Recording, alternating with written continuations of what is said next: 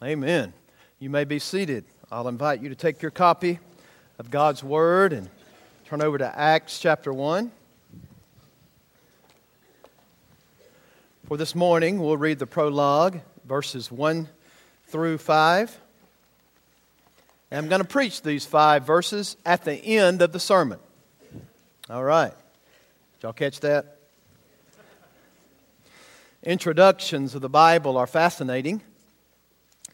And when it comes to the book of Acts, this particular book is absolutely fascinating because what you have is Luke volume 2. Okay, so Acts chapter 1, beginning in verse 1. Listen to the word of the Lord. You can stand if you'd like and honor the reading, or you can sit, whichever one you want to do. The Bible says, In the first book, O Theophilus, I have dealt with all that Jesus began to do and to teach until the day when he was taken up, after he had given commands through the Holy Spirit to the apostles whom he had chosen. He presented himself alive to them after his suffering by many proofs, appearing to them during 40 days and speaking about the kingdom of God. And while staying with them, he ordered them not to depart from Jerusalem, but to wait for the promise of the Father, which he said, You heard from me, for John baptized with water, but you will be baptized with the Holy Spirit not many days from now. You may be seated. So, we start our journey expositionally through the book of Acts. Don't know how long this is going to take, but it will take a long time, okay? For sure.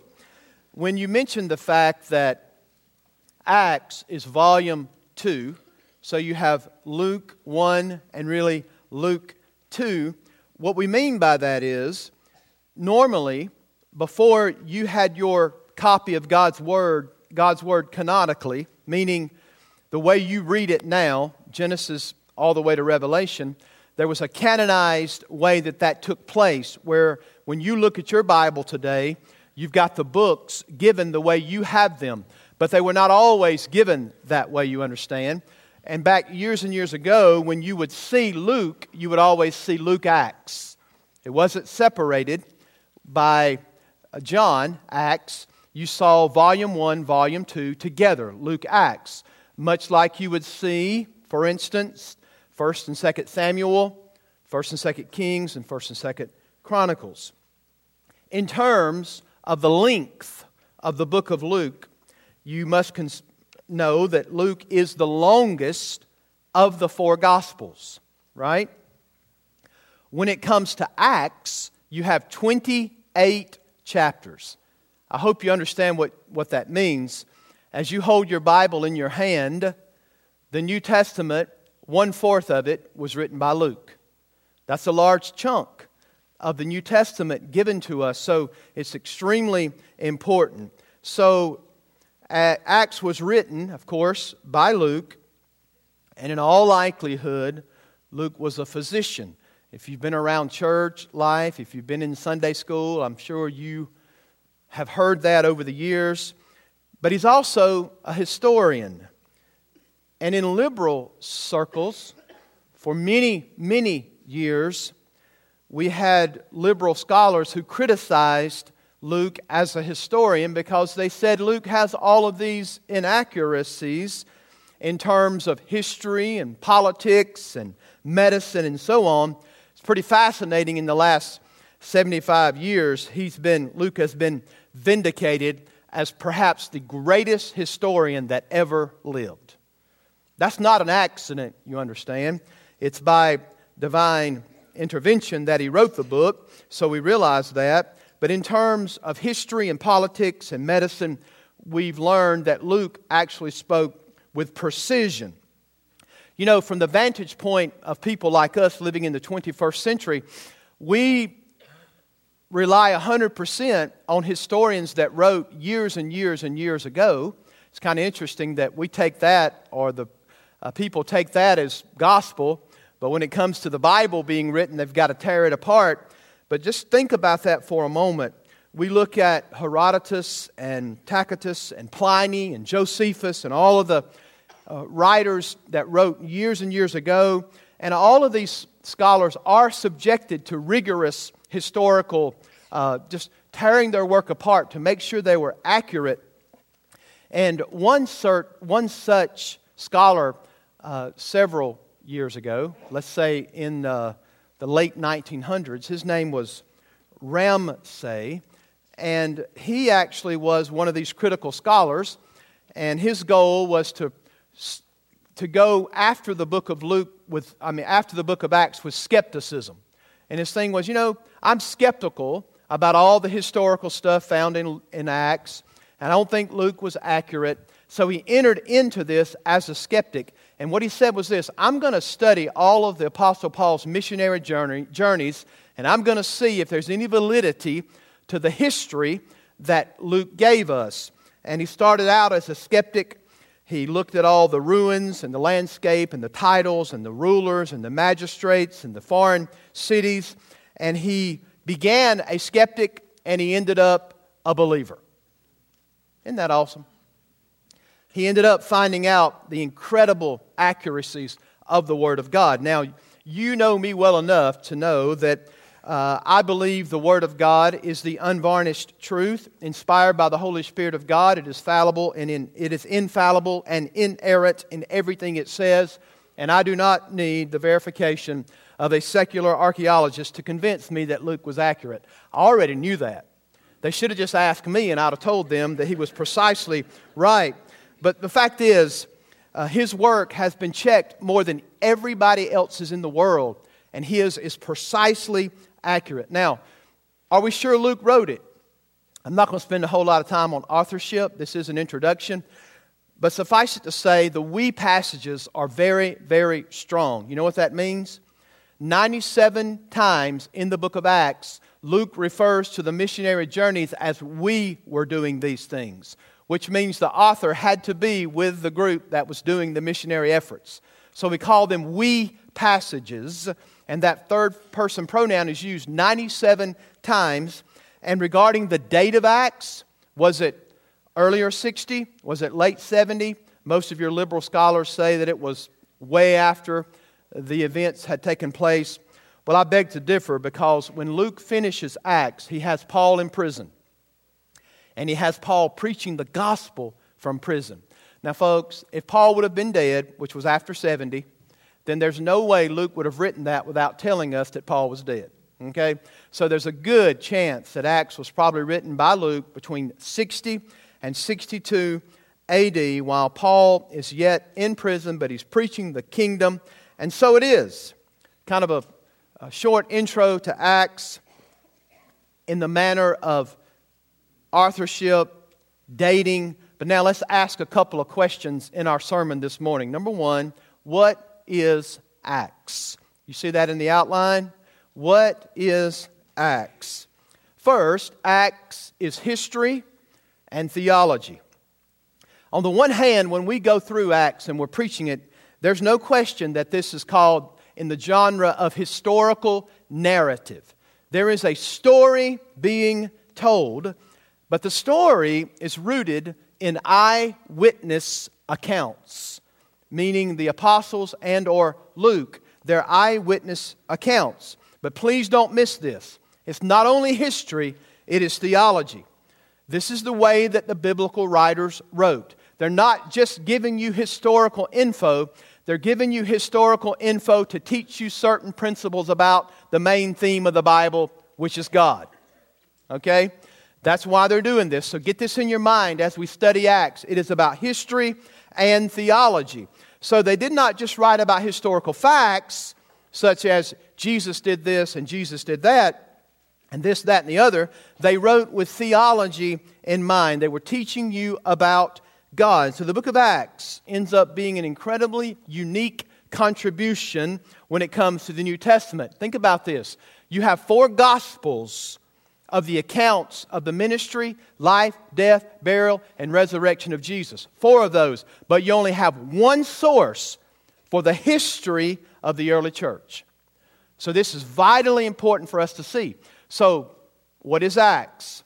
Everybody say it. Acts is and. All right, you're doing good so far. Here's the second thing Acts is a bridge. What we actually know today, church family, about the New Testament or the life of the apostles or the life of the church if the book of Acts did not exist? Just think about that for a moment. If you're a student of the Word, what would we know today if we did not have the book of Acts? What would we know about the Gospels and how the epistles fit together with the Gospels? What, we know, what would we know about Pentecost or Paul or the church in Jerusalem and how that the gospel of the King is spreading to the ends of the earth? How will we know that without the book of Acts? So, Acts is a bridge. And what do we know about a bridge? It connects two things together. And so, Acts will first connect the Gospels with the theology of the epistles. It's a bridge to tell us what, uh, to tell us the theology of what's happening in the Gospels. So, Acts is a bridge between what we see happening in the Gospels and yet what we see talked about in the epistles. Now, I know I'm probably educating some of you, but stick with me, okay? You will get it through the preaching of Acts, but that's what Acts is.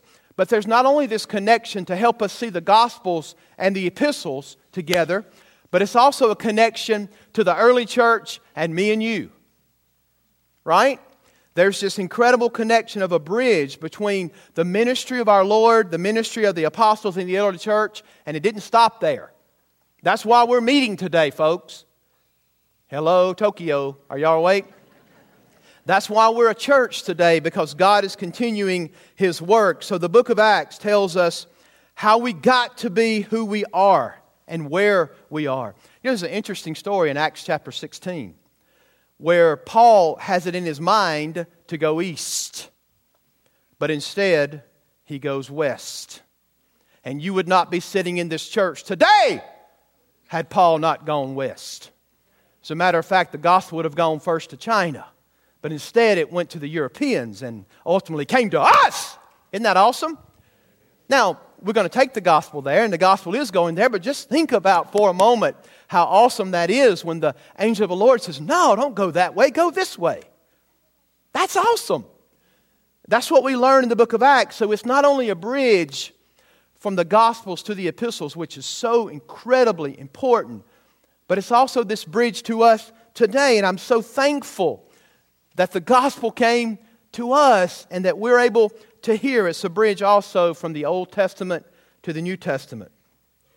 Acts helps us see that the life, get this, death, burial, and resurrection of Jesus Christ is actually the fulfillment of the entire Old Testament. Isn't that awesome? Without Acts, we can't see that. Acts gives us critical events regarding the Christ events. And unfortunately, the Church of the Living God leaves out two huge Christ events often the outpouring of the Spirit, and the ascension. And those are just as critical and important as the life, death, burial, and resurrection and second coming of the Son of God. Those two events are just as critical. And without them, we're in trouble. So thank God we, we have the inauguration and advancement of the kingdom of God in the book of Acts, which is nothing less than God fulfilling everything that He promised in the Old Testament. Acts is history and theology. Acts is a bridge. Here's the third thing Acts is the greatest missionary story ever told and the greatest missionary handbook ever written. Write that down, chew on it. It's important for you to think about it. When you think about Acts, you should think about the word mission, not missions. Okay? You should think about the word mission. And I say mission and not missions. Why? Because the church really only has one mission. And the book of Acts has given it to us. It's the universal gospel of the, G- of the Lord Jesus Christ becoming universal in application and experience all the way to the ends of the earth. Y'all know that's what this church is here for? Don't look at me so spiritual, right? Did y'all know that's why we're here? Uh, to propagate that universal gospel of the Lord Jesus Christ that becomes universal to those who receive Him in experience and in application. The gospel goes all the way back to God's covenant with Abraham. And guess what? Our God is going to fulfill His promise. He's got the goods to get it done. He's made the promise, and that's what you see happening. And when we quickly realize that God's covenant with Abraham has a global realization, as many as the sands on the seashore. It has a global realization. So God intends for the gospel to go to the nations. The gospel is a message for the nations. They're going to learn it quickly. It's not just for the Jews. And in order for God to teach his apostles that, he just kicks them out of Jerusalem through persecution. He's going to take it to the ends of the earth. It's not just for Jewish people, it's for Gentiles and extends to the farthest parts of the world.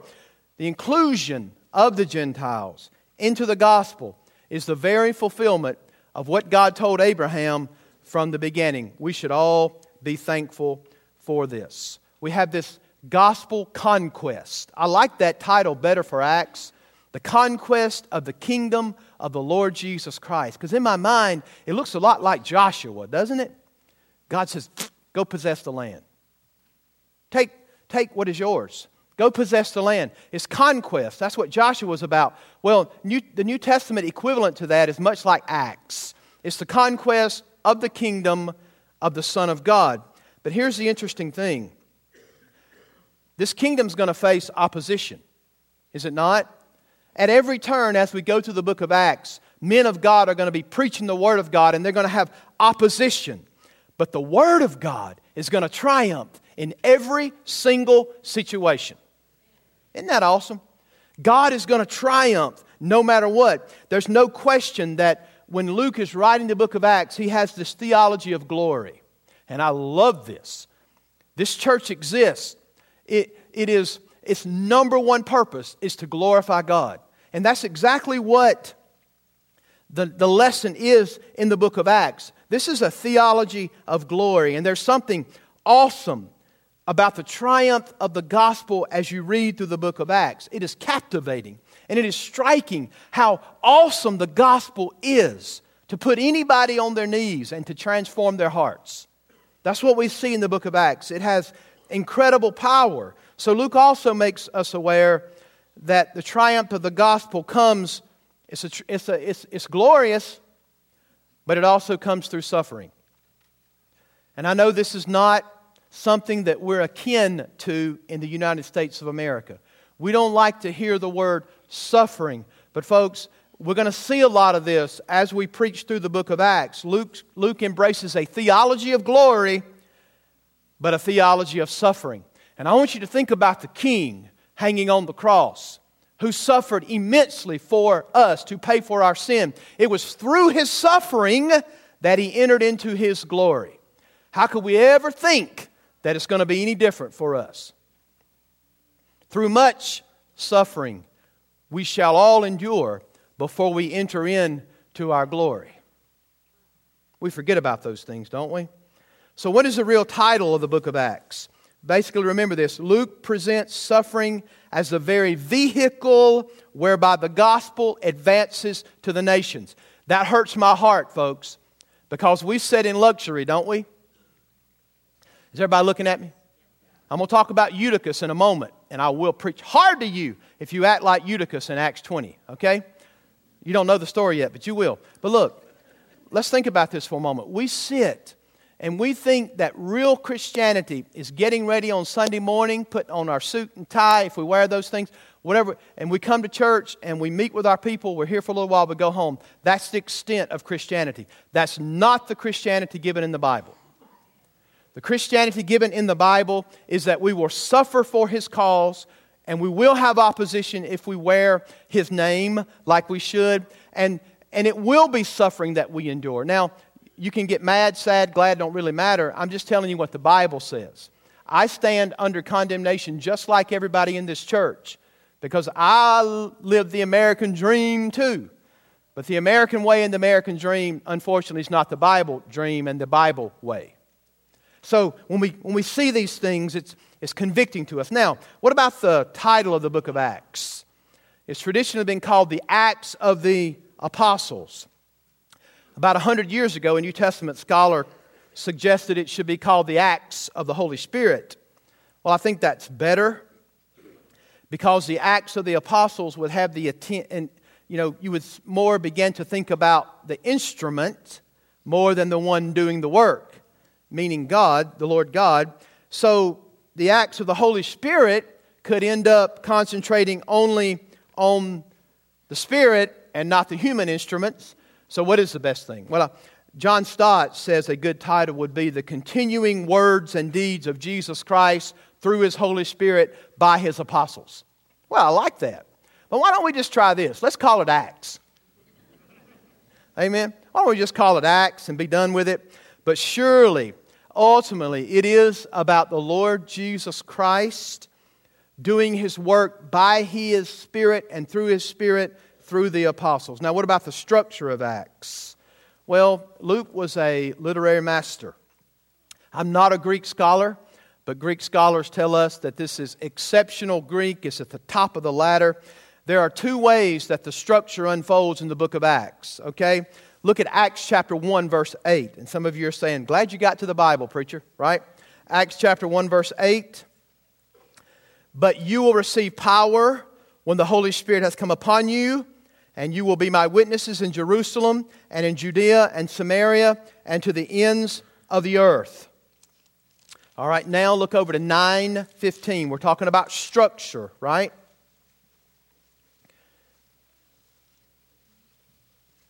Nine fifteen. This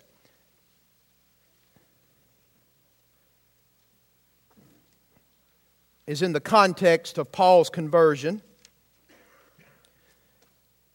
Verse 15 But the Lord said to him, Go, for he is a chosen instrument of mine to carry my name before the Gentiles and kings and the children of Israel. Now, structurally, keep those two things in mind.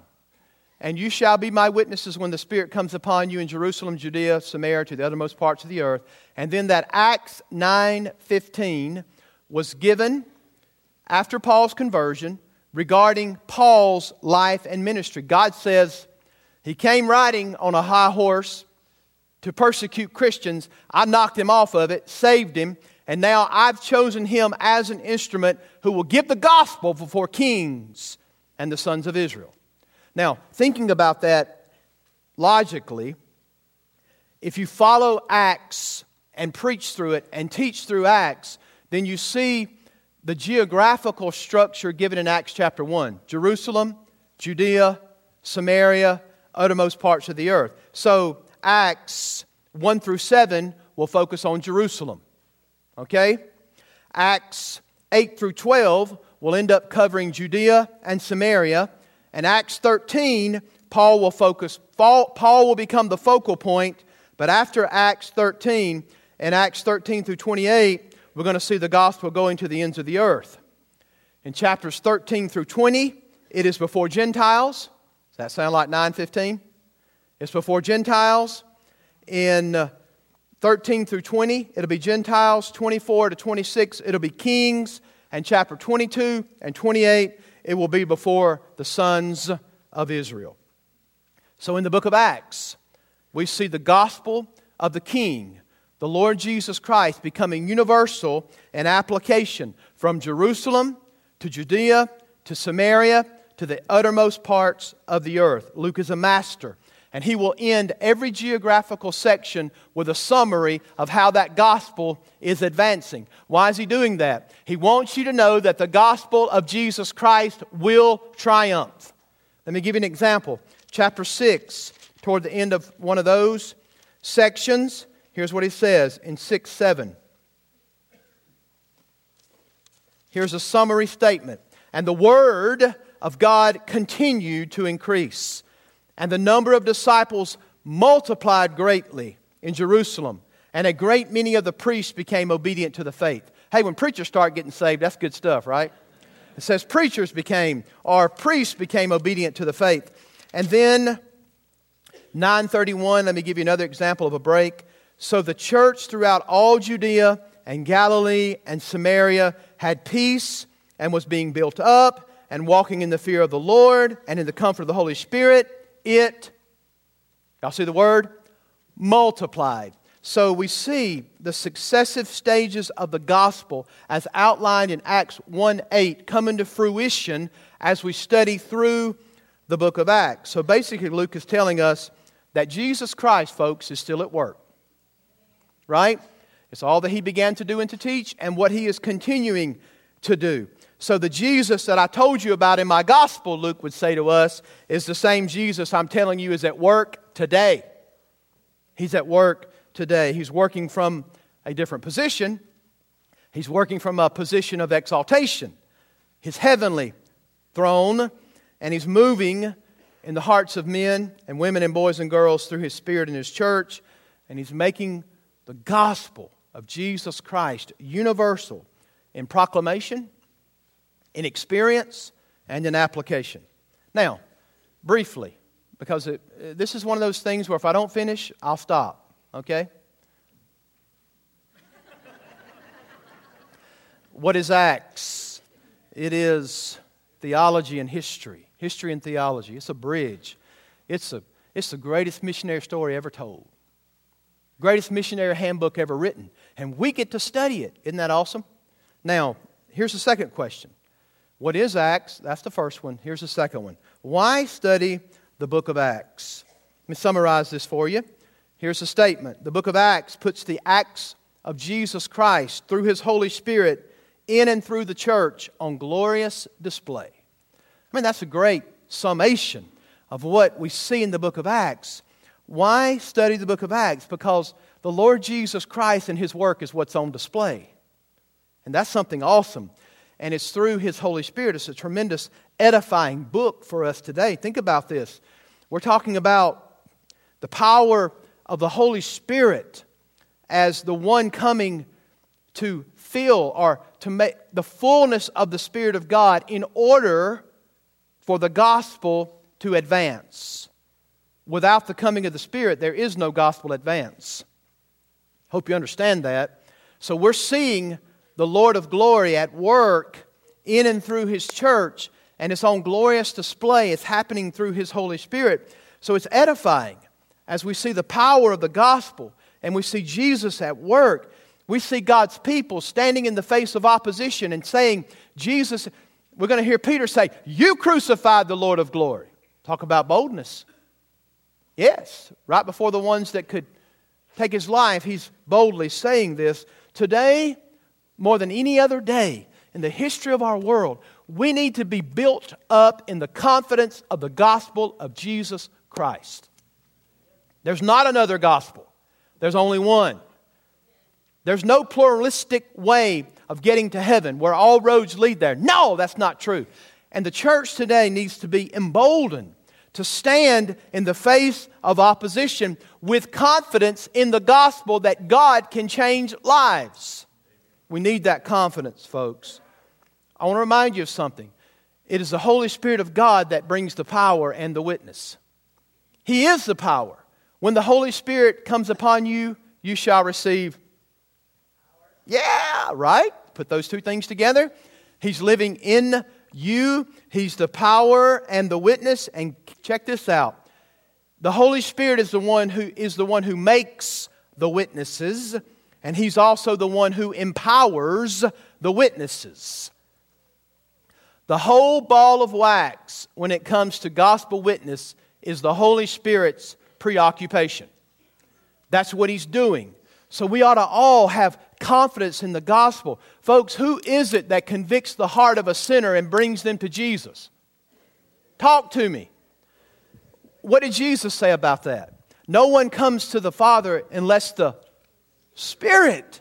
Look, there is no salvation unless the Spirit of God is at work. So, folks, when you're sharing Jesus with people and when you're praying about your lost loved ones, look, you don't need to sit here and think, oh, I don't know if Jesus can overcome this. I don't know if the gospel can accomplish. Folks, You don't need to be ashamed of the power of the gospel. For it is the power of God unto salvation to those who believe, to the Jew first and also to the Greek. You, you should never question if the gospel has power. I'm telling you, folks, He's got the power to get it done every single time. Now, it's up to our God if He does it or not.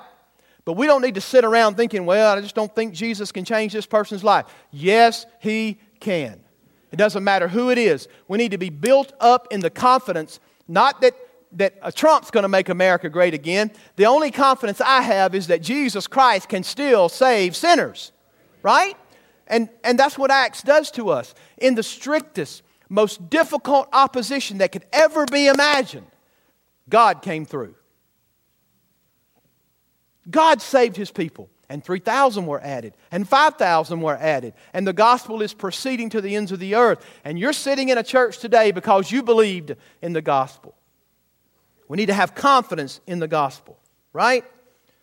So, the book of Acts, why study it? It puts the gospel of Jesus Christ through his Spirit at full center stage, and we see it gloriously displayed in the life of the church. And here's the second thing, and this is concluding, right?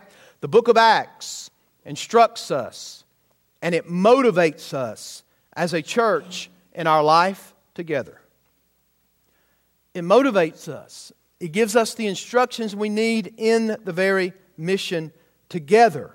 Now, think about that, folks. This is, if you're saved today and you're a member of this church, this is life together under the Word. It, it, it motivates us in the mission. And I, my prayer is that when we conclude the book of Acts, we ought to be more excited about the mission. Not missions, that, that's part of it, but you ought to be more excited about the mission. That's the advancement of the gospel of the Lord Jesus Christ through experience and application to the ends of the earth. Now, when you read and you see the boldness of these people and these preachers and, and, the, and the men of God being willing to put their faith on the line and talk about Jesus, if we can go through the entire book of Acts and study all this and not come away with a desire, with a desire to speak like they spoke about what they talked about, then we've missed the point. Are y'all listening? We've missed the point. If you can see these men and women dying for the cause of Christ and vocally talking about their faith and sharing Jesus with others, if that doesn't instruct you and, and motivate you into evangelistic efforts, if we can witness how the gospel spreads in power, unhindered, uninhibited by gospel power, then something's wrong with us if we don't want to be a part of that. Right? In the church, there's the saints, and then there's the ain'ts. Right? If you're a saint and you can read Acts and not be motivated to share your faith, then something's bad wrong. If you can study this book, see the heartbeat for God. Now, listen to this it's the enlightening of the mind that comes first, and then the burning heart. And we're going to learn a lot of theology here, and some of you are going to think, well, I've never heard that before. I thought the AG believed this, and these people believe this. I don't care what they believe.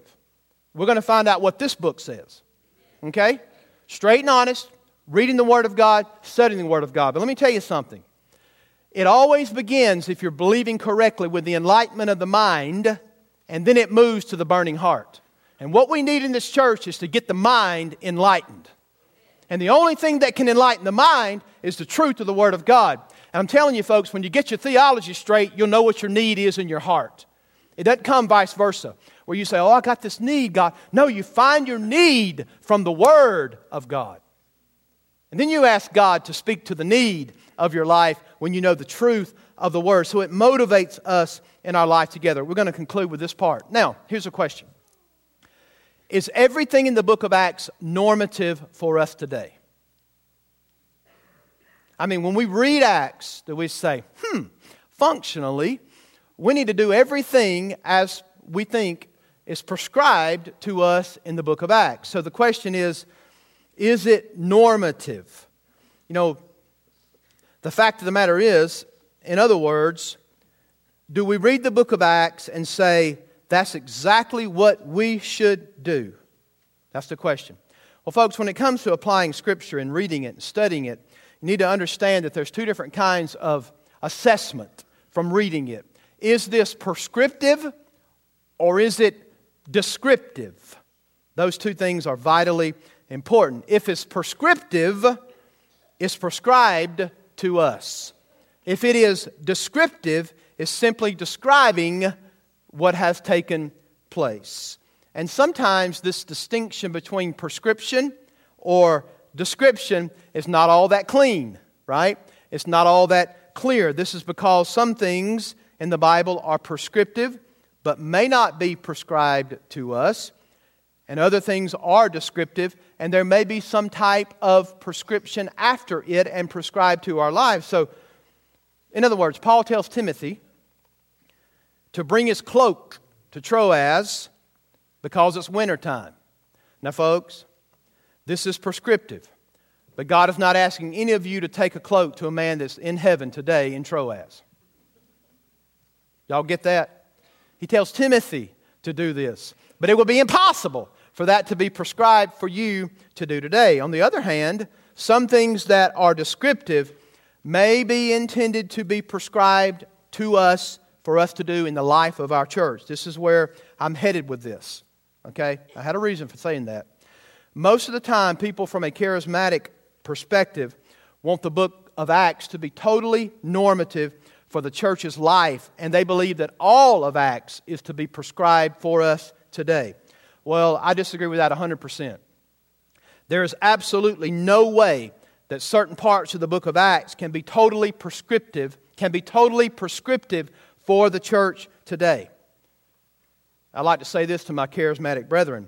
I don't know anybody in America that sells all they have, takes the money, and puts it in a pot.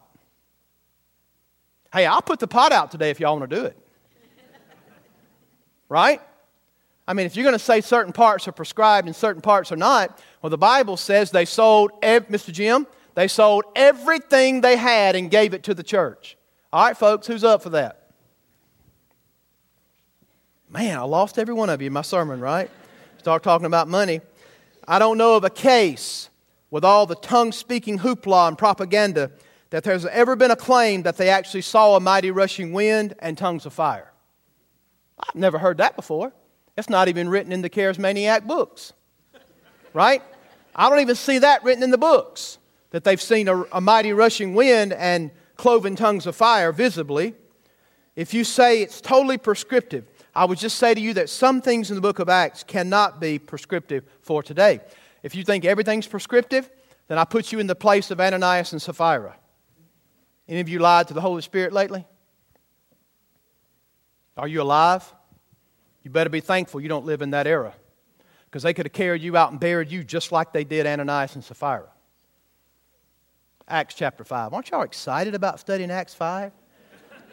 First recorded case when someone was slain in the spirit, but they didn't get up. They lied to the Holy Spirit. Hmm, prescriptive. Acts chapter 20. There's a young lad sitting in the balcony. Acts chapter 20, verse 9. The Bible says the preaching was going long. It says that. As Paul preached longer. And some of you say, You're akin to Paul, preacher, right? well, Paul is preaching. And Eutychus falls asleep in the balcony. And he falls headlong from the balcony and he dies. Is that prescriptive today? I'd like to see that happen here this, right? You better not fall out of the balcony asleep because I'm not Paul, right? You'll just lay there dead, okay? But look, folks, I'm trying to make a point to you. As, as important as the book of Acts is, it, in redemptive history, it is so vitally, absolutely unique and important. And, and we think about that prescriptive, we need to navigate carefully. We need to be sensitive to the historical setting, and we need to navigate carefully to find out what principles in the book of Acts need to be applied today prescriptively for us. We need to be really wise about that.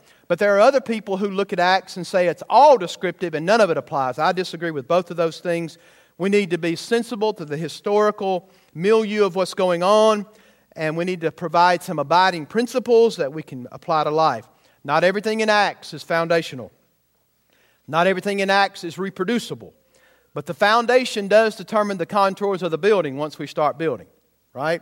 So Acts is going to be really, really important. Now, I want to go through the first five verses, but I can't do it.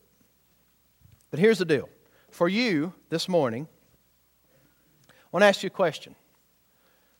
Why are you here? What does this church exist for? I mean, we're just inside the door of another year. I mean, you're just kicking the new off, right? Just coming into the new year. I don't know about you, church family, but I want this to be the greatest year in my own personal walk with Jesus that I've ever had. That's what I desire. Now, I know when I say that, I'm opening up myself to whatever God wants to do to get that accomplished, and I'm okay with that. But here's the deal I also want that to be true of this church body. God has brought me here at a unique time. He's placed you here at a unique time. He has this church positioned here in one of the fastest growing counties in the state of Missouri. He's got us with all kinds of resources. And the more I study the Word and think about my own life and the life of churches, what other reason would there be for God to bless people like us with so many financial blessings? The only reason I can think about that is so that we can use that to take the gospel to the ends of the earth. Now, let's be honest. Just brush everything else to the side, peripheral. Let's just focus. God, why would you have blessed my family and this and put us in a country like this, given us a church like this, given us good jobs and, and money like we have it more than 99% of the people in the whole world. There's only one other explanation for that, one good explanation. God, you intend for people like us to do all that we can to get the gospel to the ends of the earth. Amen? And to make disciples. So let's just have a unified understanding today.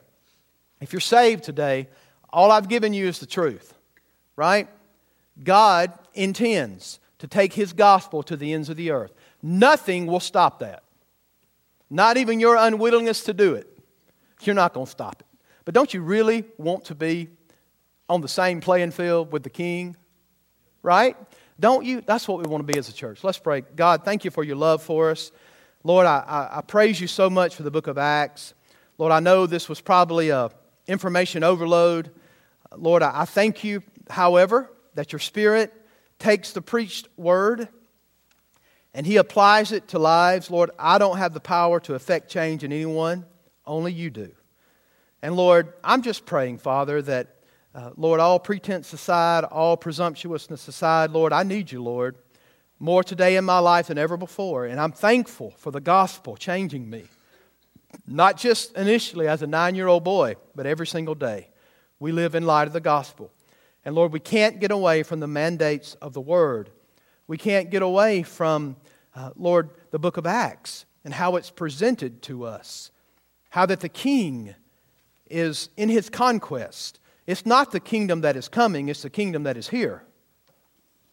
Lord, I pray that, Lord, you would use this church, First Baptist Ozark, one of your church families, as we live life together under your word. Would you use this church Lord, just chip away at areas that are not aligned with your sovereignty and your desire for this church. But Lord, uh, Father, I know you're such, you're such a patient Father, and we all need patience because we're so far away from what we need to be. But God, as we preach through Acts, would you open our hearts and minds through your word? Would you affect change? Lord, your goal is that your fame would spread to the ends of the earth. We want to be a part of that. Lord, help us to do that. In Jesus' name we pray. Amen.